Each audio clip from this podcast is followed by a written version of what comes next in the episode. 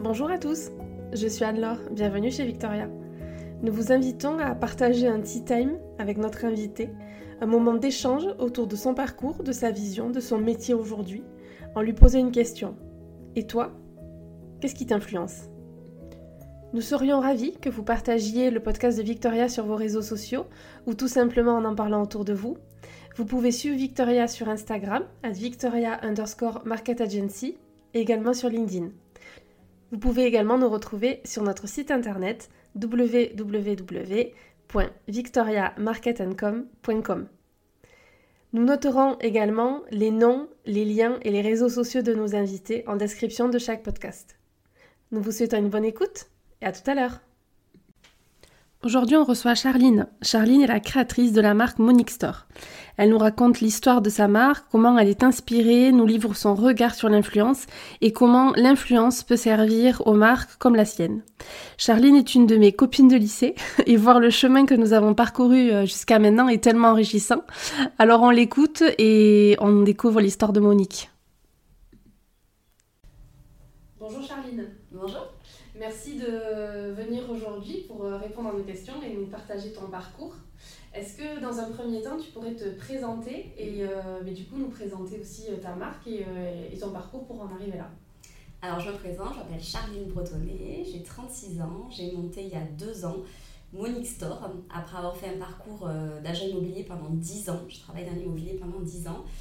Et il y a 2 ans, j'ai eu envie de monter ma marque, il y a un peu plus longtemps, il y a 3 ans, j'ai eu envie de monter ma marque et il y a 2 ans, je l'ai montée. Donc c'est une marque qui s'appelle Monique Store, qui est de prêt-à-porter, donc vous y retrouvez des sweats, des t-shirts, des chaussettes, des vêtements du quotidien. Ok, et pourquoi le prêt-à-porter ? Alors quand j'étais petite, j'avais 2 passions, je voulais faire 2 choses, c'était soit agent immobilier, soit travailler dans la mode.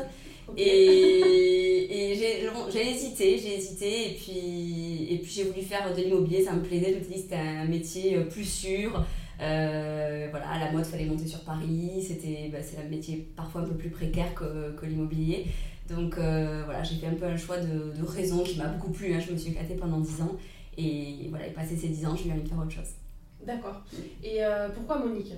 Alors Monique c'est le prénom de ma grand-mère, okay. Qui je suis très très proche. Ma fille s'appelle Louise comme l'une de mes autres grand-mères et donc mon autre grand-mère s'appelle Monique et je me suis dit je voulais un prénom, quelque chose qui a un nom de marque, qui a un sens pour moi et moi je trouve qu'on se rappelle, personnellement je me rappelle toujours plus des prénoms que des prénoms de marque, je trouve que ça on se rappelle plus facilement et en plus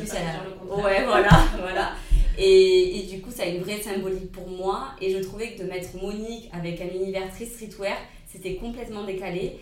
Ouais, je te cache pas que ça a été j'ai hésité, j'étais pas sûre de moi en me disant c'est sûr c'est ce prénom que je veux, ça va très bien, ça va le faire, les gens vont me suivre, j'avais envie de ce prénom mais j'avais peur que les gens me suivent pas et finalement c'est devenu un petit peu rigolant, Monique Gang, c'est devenu complètement décalé et justement ça a plu, les gens me suivent.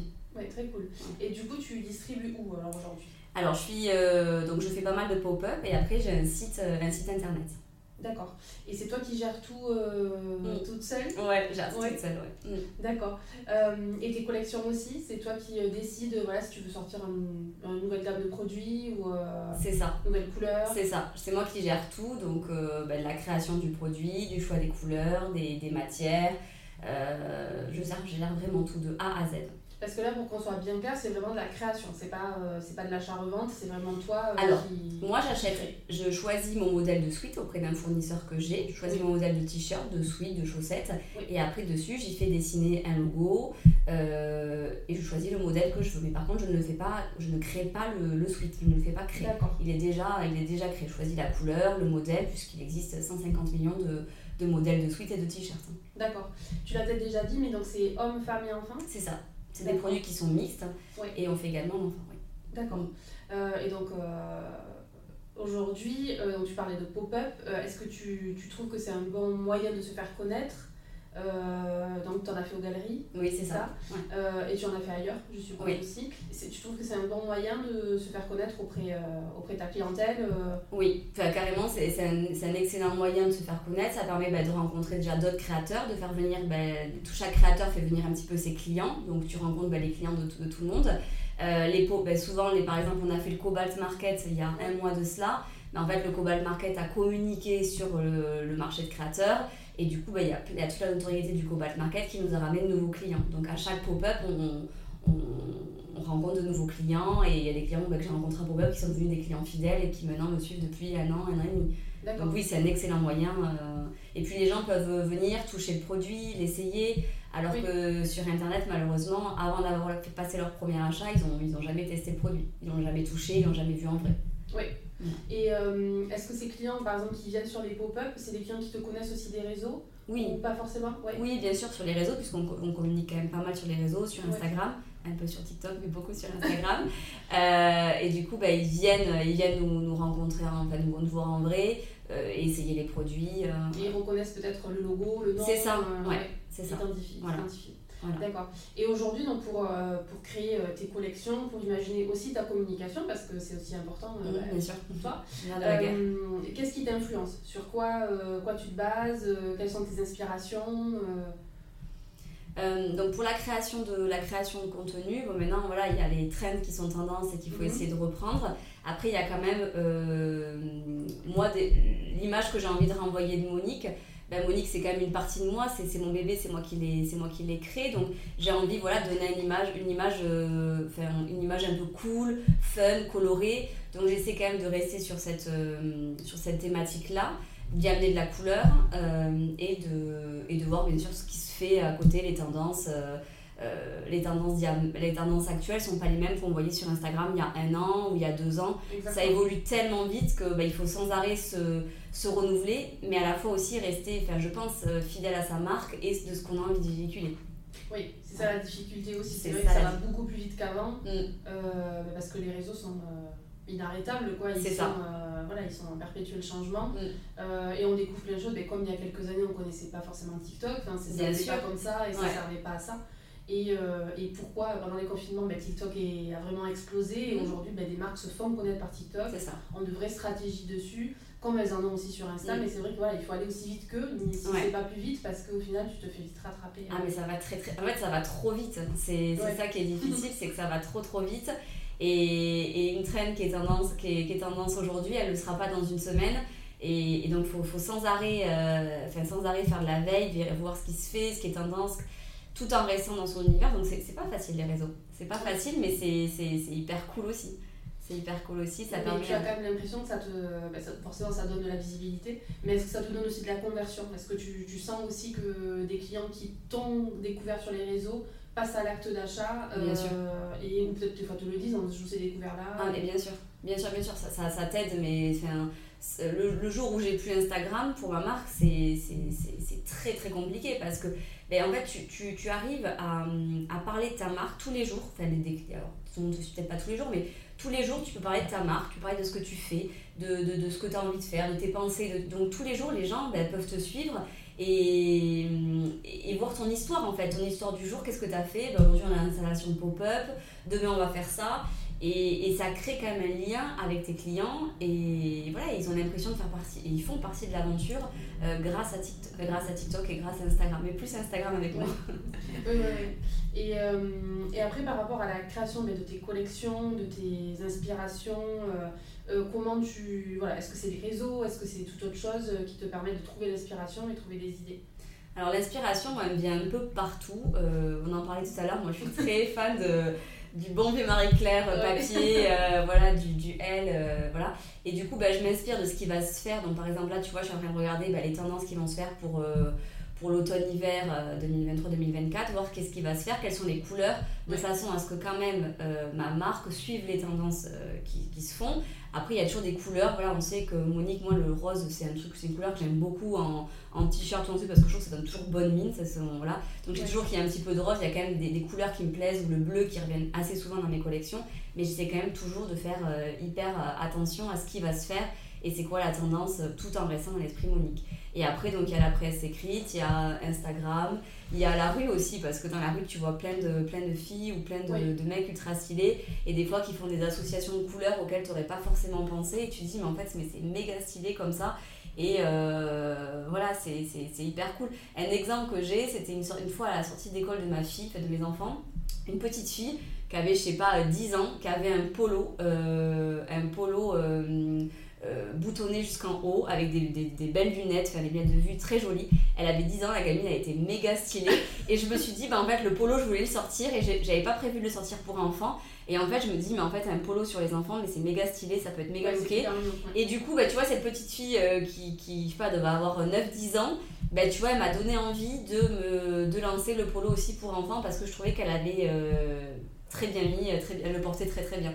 Donc, tu vois, c'est un peu, voilà, moi, c'est plus les couleurs aussi qui m'intéressent, parce que quand même, mes basiques, c'est quand même les sweats, les t-shirts, mais c'est plus les associations de couleurs, moi, qui m'inspirent, où je trouve l'inspiration un petit peu tous les jours, un peu au quotidien.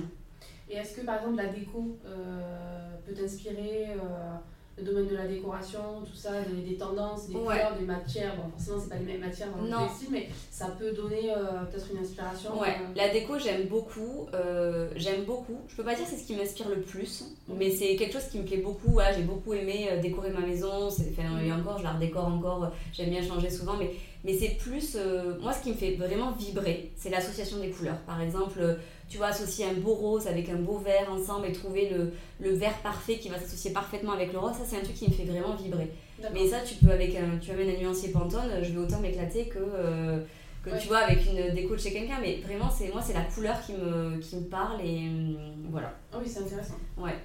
Et est-ce que tu as fait appel à des créateurs de contenu pour développer ta marque? Est-ce que c'est quelque chose que... si tu l'as déjà fait, est-ce que tu aimerais le refaire? Qu'est-ce que tu en as retenu? Alors oui, bien évidemment, les créateurs de contenu, on en a tous besoin.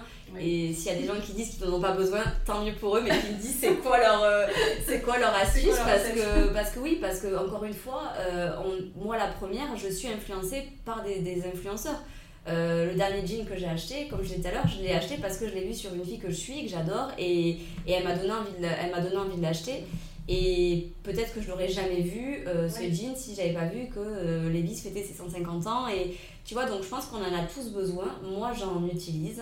Il y a des influenceurs, en plus j'ai de la chance, qui me sont fidèles. Genre Géraldine Ferrand, elle me suit depuis le début et elle m'achète encore des produits. Enfin, tu vois, il y a vraiment des belles rencontres où Marine Sicard qui m'a fait un post, par exemple, pas plus tard que ce matin, avec un message mais hyper émouvant, hyper touchant. Donc, mais c'est des gens vraiment qui mettent du cœur et qui vont t'aider à faire monter ta marque. Après, il faut juste, je pense, trouver le bon influenceur ou les bons influenceurs qui vont croire en toi et qui sont convaincus par ton produit et qui vont se dire, bon, attends, vas-y, on va faire un truc cool ensemble et ça va être chouette. Parce que ceux-là, c'est ceux qui vont te ramener le plus de ventes et qui vont te ramener le plus d'abonnés et qui vont faire que l'aventure, elle sera encore plus belle. Donc oui, des influenceurs, mais oui, surtout bien choisis, quoi.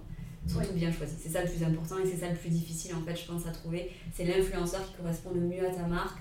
Qui partage tes valeurs aussi. Qui partage tes valeurs. Communiquer au nom de ta marque, c'est quand même ça, c'est comme ça que ça se passe. Qui partage tes valeurs. Et c'est ça qui est... Voilà. Une fois que tu les as trouvées, de toute façon, c'est en essayant, en faisant... Il y a des influenceurs auxquels je pensais que ça allait être génialissime, mais au final, ils ont des fois 100 000 abonnés. Et au final, je me suis rendu compte que c'était pas si bien que ça. Et des fois, des influenceurs qui sont même pas influenceurs, qui ont 5000 abonnés, ils vont te ramener plus de notoriété parce qu'ils vont en parler avec le cœur et ils vont t'amener une vraie valeur ajoutée à ton produit. Oui, peut-être plus s'intéresser à ta marque, à ton projet, poser des questions, essayer de comprendre mieux, mieux connaître ou mieux comprendre.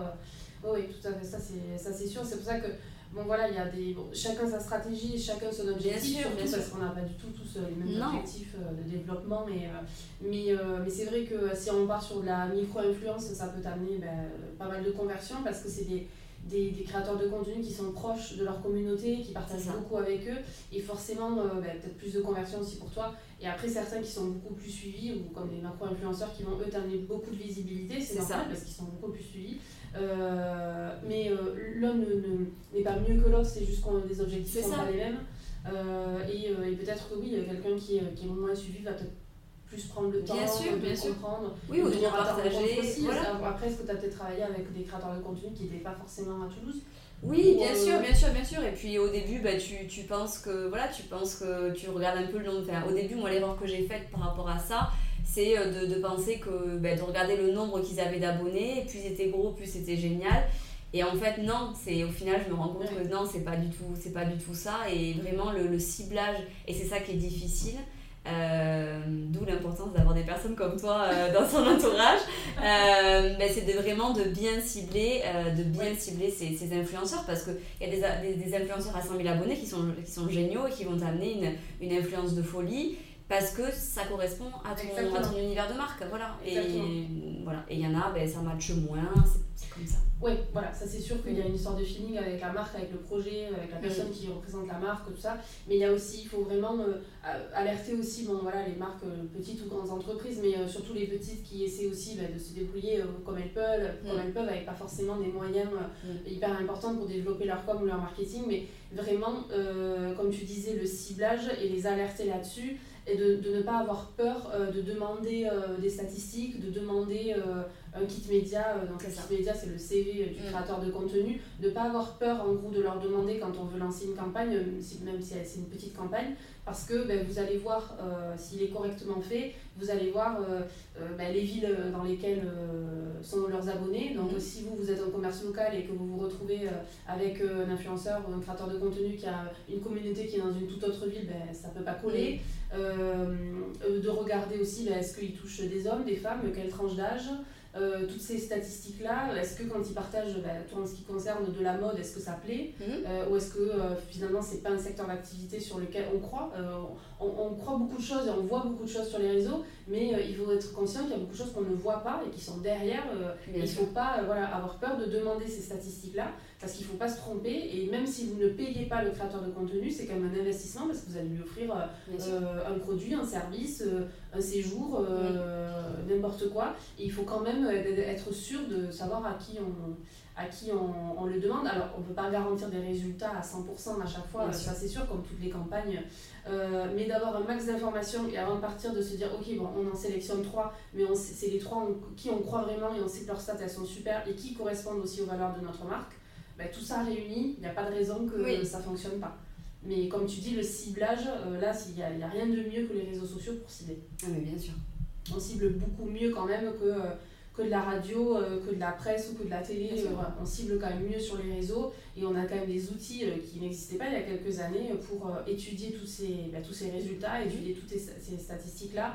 Et voilà, il faut s'en servir, et il ne faut pas avoir peur de demander ou de faire appel à des agences pour être accompagné. Il ne faut pas non plus se dire que c'est des budgets. Alors, c'est des budgets, bien sûr, hein, mais parfois, il vaut mieux investir. Il faut le voir comme un investissement et se dire « Ok, j'investis sur un temps donné, je sais que ça va me donner des résultats. » Et après, ça peut devenir aussi des ambassadeurs de marque. Ça peut, les créateurs de contenu, aujourd'hui, c'est aussi des personnes qui sont créatives, qui ont plein d'idées. Il ne faut pas avoir... il faut pas se dire que nous on détient aussi toutes les bonnes idées. Eux aussi peuvent en avoir de très bonnes, et travailler en équipe, je pense que ça peut aussi leur plaire. Donc oui, et puis c'est hyper intéressant. Hyper intéressant de tant pour la marque que pour l'influenceur. Ouais. Et tu as vu des effets, alors quand tu as fait des campagnes, quand tu as fait des collaborations avec certains... alors tu as fait qu'avec des filles ou des hommes aussi? Que des filles, ouais. Que des filles. Tu as vu un impact sur ta marque, sur tes ventes, sur tes réseaux? Toujours pareil, quand c'est bien ciblé, oui. Tu vois un réel impact, tu vois tes abonnés qui augmentent, tu vois tes ventes qui passent. Mais par contre, quand c'est mal ciblé, il y a des fois des influenceurs qui ne m'ont rien ramené. Rien, parce que c'était mal ciblé. Mais c'est de ma faute, hein, c'était mal ciblé, et le contenu... Mon produit n'était pas assez mis en valeur, donc encore une fois le ciblage, mais c'est faut mieux pas en faire plutôt que de le faire et que ce soit mal ciblé, parce qu'après tu le regrettes, t'es déçu parce que tu imaginais monts et merveilles, et au final ça n'y est pas. D'accord, et c'est quelque chose que tu referais? Oui, bien sûr, que j'ai refait, que je fais actuellement, j'en fais, oui. Ouais, c'est pas... Et qu'est-ce que tu penses du monde de l'influence aujourd'hui en général? Avec tout ce qu'on dit, est-ce qu'au début c'était quelque chose où tu te disais c'est un peu bizarre, est-ce que je le fais pas, ou d'entrée quand tu as créé ta marque tu t'es dit je sais qu'il va falloir que je passe par là, et que je collabore avec des créateurs de contenu, et tout ce qu'on en dit aujourd'hui, nous on fait la différence entre créateurs de contenu et influenceurs, pour nous c'est pas les mêmes personnes, mais voilà, autant de par les personnes avec qui tu as travaillé, c'est plus des créateurs de contenu qui ont commencé de zéro et qui ont créé une communauté et aujourd'hui qui les attendent, qui leur envoient des messages, qui sont au rendez-vous. Donc ils apportent vraiment quelque chose et ils créent quelque chose de par leurs photos, leurs vidéos, leurs échanges avec leur communauté. Ils découvrent aussi des marques et ils mettent des marques. Il ne faut pas croire que tous les posts, c'est des collaborations. Ils découvrent aussi des choses par eux-mêmes. Et ça leur fait plaisir de les faire découvrir à leur communauté. Mais est-ce que c'est quelque chose dès le départ où tu te dis c'est incontournable Je me suis dit dès le début c'est incontournable et je le pense encore sincèrement, c'est incontournable. Après, je peux comprendre des gens qui n'ont pas envie de le faire ou qui ont des a priori, mais moi à ma petite échelle, demain on n'a plus ces influenceurs ou ces créateurs de contenu. Mais il y a plein de marques qui n'auront jamais de visibilité. Oui. Parce que Instagram, on est tellement nombreux maintenant, sur Instagram, que si tu n'as pas des personnes qui te mettent un peu en valeur, mais c'est impossible. C'est impossible. Ou alors avoir des budgets monstrueux pour faire des remontées de sites, des choses comme ça. Mais encore une fois, alors oui, on entend beaucoup de choses sur les influenceurs, créateurs de contenu, tout ça. Mais encore une fois, moi je me dis toujours, quand les gens qui disent ça, enfin moi ce que je vais répondre c'est quand tu consommes, la dernière fois que tu as consommé, comment tu as consommé. Pas ton shampoing, mais ta chemise, ton rouge à lèvres. Enfin, non, je pense je pense pas être quelqu'un de méga qui achète que par Instagram. Mais on achète tous par Instagram, parce qu'il y a tellement de produits, on est dans une société de consommation, il faut se le dire, où tu as 150 millions de jeans qui existent, 150 millions de chemises, pareil. Donc si tu n'as pas quelqu'un qui dit attends, j'ai essayé ce jean et je le trouve bien, il te met en valeur, il est bien, ou ce rouge à lèvres qui est sympa, il n'y a pas de transfert, mais en fait tu vas aller chez Sephora et tester tous les rouges à lèvres qu'il y a, tu vois, c'est ça, on n'a pas le temps. Non, bien sûr. Et maintenant, on veut tout de suite. Donc, on a envie de savoir quel est le jean qui va pas te faire transfert, quel est le jean qui va te mettre en valeur, quelle est la chemise qui va tenir. Enfin, et donc, oui, on entend tout. Après, je pense que c'est comme dans tout. Il y a des influenceurs, oui, peut-être qui sont pas. Bon, voilà. Il y a des dérives. Il y a des dérives, bien évidemment. Mais je pense qu'il y a réellement des gens. Qui mettent en valeur, des petites marques comme la mienne.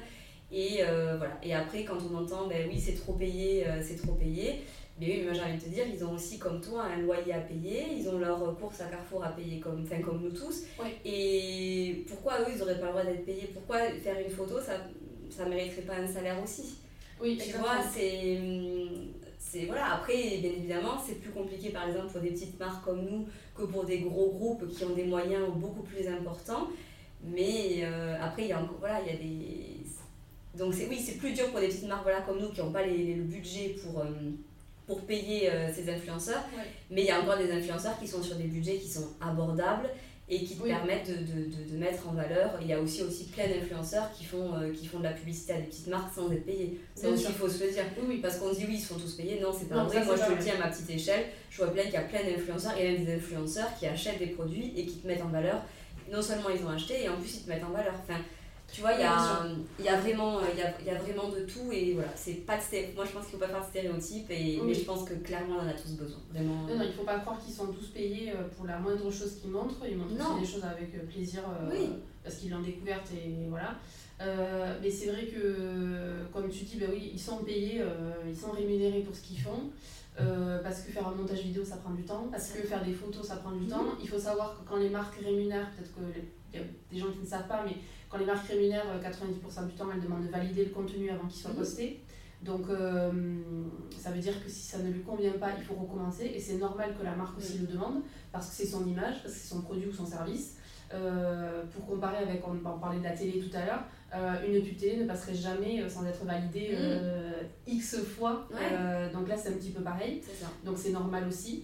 Les marques ont des attentes, elles ont aussi des objectifs, elles ont aussi des budgets à respecter. Bien sûr. Elles attendent aussi des retours, que ce soit en conversion, que ce soit en visibilité, en notoriété, tout ça, elles attendent aussi un certain retour. Mais il ne faut pas croire qu'ils sont payés à chaque fois. C'est pas parce qu'ils sont payés qu'ils en parlent plus ou mieux. Ils peuvent aussi faire des super choses juste parce qu'on leur offre un produit qui leur plaît. Mais comme tu dis, aujourd'hui c'est un incontournable qui garde quand même des budgets qui ne sont pas aussi élevés que les autres canaux de communication quand même. Donc il était temps que ça soit encadré. C'est ça. Et comme tu dis, je pense qu'il y a les personnes qui ne se rendent peut-être pas compte aussi qu'il y a des rémunérations, ils ne se rendent pas compte que c'est un vrai métier. Mmh. Parce que malheureusement, dans l'esprit aujourd'hui et sur le papier, en vrai, ça n'existe pas. C'est un métier qui n'existe pas. Donc c'est pour ça que c'était important aussi que ça soit encadré. Mmh. Et autant les métiers des agents et des agences qui les accompagnent, que autant leur métier à eux puisse être reconnu et qui rentre dans une stratégie globale de communication. Hein. C'est un peu parce que c'est un peu risqué de faire, alors surtout il y a des grosses marques qui ont fait ce choix-là, mais c'est un petit peu risqué, je trouve, de ne faire que de l'influence.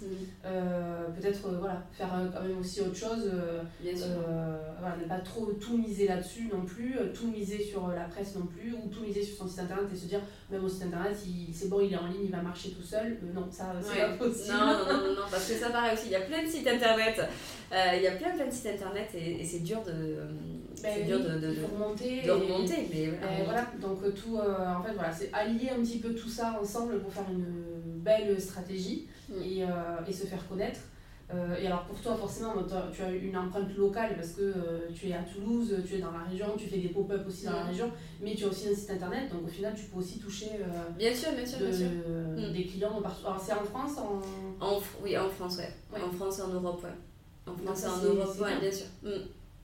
France, en Europe, mais après mon compte perso qui est un petit peu plus suivi que mon compte Monique Store m'a permis, donc j'avais une majorité de mamans toulousaines qui me suivaient, bon pas que mais principalement, et du coup ça m'a aidé quand même à, mon compte perso qui était plus suivi m'a aidé à mettre en avant Monique Store quand j'ai monté Monique Store, donc oui. Tu vois, ça m'a, les deux comptes s'aident mutuellement quoi, plus la famille B sur Monique Store.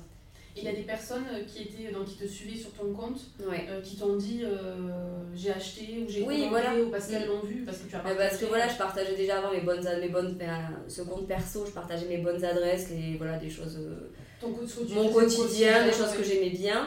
Et du coup, quand j'ai monté Monique Store, une partie de cette communauté m'a suivi la famille B m'a suivi sur Monique Store. Donc ça m'a aidée. Donc tu vois, c'est encore une fois, c'est une micro-influence, mais ça m'a quand même aidé pour monter ma marque. Et du coup, ça m'a aidé à avoir une clientèle toulousaine, parce que les gens qui me suivaient sur mon compte perso étaient majoritairement, pas que, mais majoritairement des Toulousaines. Oui. Et c'est pour ça que, quel que soit le compte qu'on a, même en perso, même s'il est privé, toi c'est un compte qui est public. Il est public, mais voilà. Mais bon, si on a un compte privé, c'est vrai que quand on a une boîte, comme la tienne ou comme la mienne, c'est des boîtes qui sont en développement et c'est des petites entreprises. Mais ne pas hésiter à le partager aussi sur d'autres comptes, même si c'est parce qu'on ne sait pas, peut-être que... on a quelqu'un qui nous suit, un ancien copain du lycée, le truc. Regarde, on s'est retrouvés. Oui, parce que nous étions au lycée ensemble il n'y a pas si longtemps. Il y a très très peu de temps. Il y a vraiment, 2-3 ans je crois. Mais en fait, ça, on ne sait jamais en fait. On ne sait jamais où peuvent être nos clients, où peuvent être un porteur aussi de messages, où quelqu'un peut dire « Ah bah attends, moi j'ai découvert cette marque, elle est super, en plus c'est une fille avec qui j'étais en études ou au lycée, où j'ai rencontré en vacances, où j'ai... » Et en fait, il ne faut pas hésiter aussi à partager, à parler de son entreprise, ses nos entreprises en plus. Donc déjà, ça se fait quand on est salarié d'une entreprise, on demande aussi aux salariés d'être porteurs de messages et vraiment d'être ambassadeurs de leur entreprise. C'est un peu plus compliqué, je pense, quand tu es salarié, parce que ce n'est pas ta boîte. Et encore, il y en a qui le font très bien, mais nous encore plus. Donc, surtout pour ceux qui nous écoutent, si vous avez des entreprises, quand c'est vos entreprises, n'hésitez surtout pas à partager, parce qu'on ne sait pas parmi les personnes qui nous suivent de près ou de loin qui peuvent être intéressées par nos produits ou nos services. C'est ça. On a tous besoin d'un t-shirt et d'une paire de chaussettes. Donc, exactement. Je peux pas dire que tout le monde a besoin d'une agence marketing, mais on ne sait jamais. Mais c'est sûr, c'est sûr. Est-ce que tu as quelque chose à nous dire avant de passer à la dernière question, quelque chose auquel tu as pensé, ou un message de pas avoir quand tu montes ta boîte, je pense qu'il faut pas avoir trop d'a priori, et il faut se lancer et se dire on va faire des erreurs, mais c'est pas grave, on va faire des erreurs, mais se lancer, ne pas avoir peur et y aller. Voilà, je pense que c'est le message que je dis à mes enfants quand ils font du sport, quand ils font des trucs, vas-y, et on verra bien, bosse et on verra bien. Et c'est un bon message, parce qu'aujourd'hui, toi, tu es toute seule. Tu es accompagnée d'une équipe. De stagiaires, j'ai des stagiaires qui viennent m'aider, mais par contre, tu es toute seule. Ok, très bien. Et donc, on va arriver à la dernière question. Qui aimerais-tu entendre? Alors, d'après ce que j'ai compris, la liste est longue. Là, ça va être très, très dur. Je pense que tu vas prendre un carnet. Mais qui aimerais-tu entendre à ce micro? Il y a plein de gens, et pardon à toutes ces personnes que j'ai oubliées, mais il y en a plein au quotidien qui sont hyper inspirantes et qui mériteraient d'être à ma place. Je vais en donner quelques-unes. Oui. Donc moi j'ai pensé à Harmonie, qui est la patronne du Sunset Café, Place des Carmes. C'est une fille qui est géniale parce qu'elle a plein de projets, elle a toujours 150 idées, elle est toujours à fond et c'est génial. Et son resto, c'est quand même un resto assez emblématique des Carmes, donc le Sunset Café Harmonie. Il y a Orline qui a la boutique Store, que j'aime beaucoup aussi. Qui sait que je pourrais inviter, te proposer d'autres? Marine Sicard, oui. Qui a l'Institut de beauté aussi, elle est toujours pleine de good vibes. Toujours pleine d'idées aussi. Toujours pleine d'idées. Elle a toujours plein d'idées, c'est un petit soleil aussi. Atelier Souriline, qui est une des créatrices de vêtements, pareil, qui ont une marque qui est top et elles ont un univers qui est hyper sympa. J'en oublie plein, j'essaie de penser à tous ceux que j'aimerais. Il y en a plein d'autres, je te ferai une liste de toutes les personnes qui sont inspirantes, mais il y en a plein. Ouais. Très cool. Parfait, mais écoute, on contactera toutes ces personnes-là et d'entendre leur parcours aussi et puis leurs idées, leur façon aussi de... d'utiliser les réseaux, l'influence, comment ils sont inspirés, c'est super intéressant. Ouais, c'est sûr. Je te remercie beaucoup. Merci à toi d'avoir passé ce moment avec moi et puis à très bientôt. Ouais, très vite. Nous espérons que ce Tea Time avec Victoria vous a plu, que vous avez découvert ou redécouvert notre invitée sous une autre facette. Nous vous donnons rendez-vous très bientôt pour un prochain Tea Time et n'hésitez pas à nous partager des personnes inspirantes que vous aimeriez entendre au micro de Victoria. À très vite!